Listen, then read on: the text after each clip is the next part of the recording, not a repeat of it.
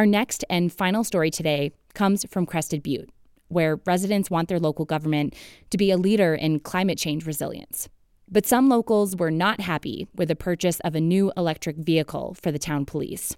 Christopher Biddle of KBUT has more on what might have caused the backlash.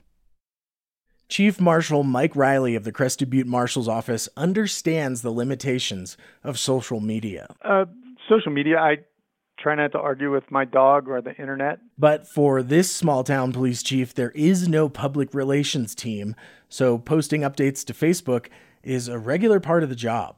Like on August 12th last year, when he posted a photo of the department's newest vehicle. As far as we know, Riley proudly wrote, this is the first Tesla Model X in service. Not everyone on Facebook that day was impressed. Time out, wrote one person. You idiots spent money on a Tesla? How much did that set me back in my property taxes? asked another. Others made fun of the futuristic Falcon doors that open vertically instead of outward. Still more questioned the practicality of a police cruiser with a limited battery life. There were some that supported the purchase, but the overall attitude was that a Tesla Model X was unreasonable. Because that's just something that wealthy people in San Francisco do, and that's completely out of touch with reality. That's Carter Werthman. She co authored a study that looked at the impact public relations firms had on climate change politics.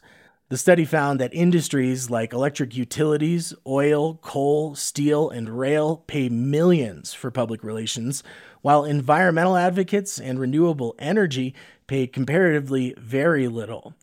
She's heard those criticisms of Tesla before in messaging paid for by oil and gas. So, especially the American Petroleum Institute has hired PR firms out the wazoo. So, they hire them to work on the federal level, to work in DC, but they also hire them to work on a more local level. And we've seen that with pretty much every climate, any, anything that would reduce our emissions in the United States, uh, like any sort of policy, they're usually fighting against that. For example, as part of their settlement over the diesel emissions scandal, Volkswagen paid out $2 billion to fund electric vehicle infrastructure across the country, including two public charging stations in Crested Butte. And at every turn, API have come in and lobbied against them. And they've made oftentimes the same arguments that you'd see on this local level of, oh, it's just rich people trying to buy these nice fancy Teslas. Thinking back to the public reaction in Crested Butte, there is no actual evidence that an oil and gas PR firm had a hand in stirring the debate. These people had their own agendas, like the local housing crisis, officially declared by the town council only a few weeks before the arrival of the new car. It was also the summer after the murder of George Floyd and the worldwide conversations on police reform. Phrases like defund the police had fully entered the American lexicon. These were the issues that people were talking about that day. But both of those narratives depend on the narrative of Tesla as a decidedly impractical and elitist vehicle, something the company's real public image and that of its celebrity billionaire founder Elon Musk maybe doesn't help. But the narrative has been around far longer than Musk's celebrity or his automobile company. That's the sound of the Tesla Model X backing out of the garage of Marshal Joseph Dukeman. It's not hard to get him talking about his new cruiser. good transition where maybe I was skeptical at first. Since driving them and, and how efficient this thing gets 375 miles, you know, I think that that's what people were. were it's actually the third electric vehicle in the Marshall's fleet. They also have two electric motorcycles, and there's a new Tesla on order. That's how much they like it.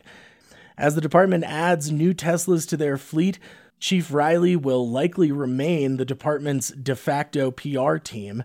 And if the social media backlash returns, he'll probably do what he did last time respond with the facts.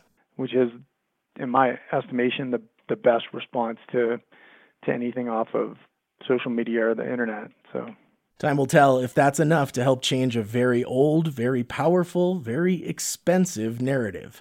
For Rocky Mountain Community Radio, I'm Christopher Biddle.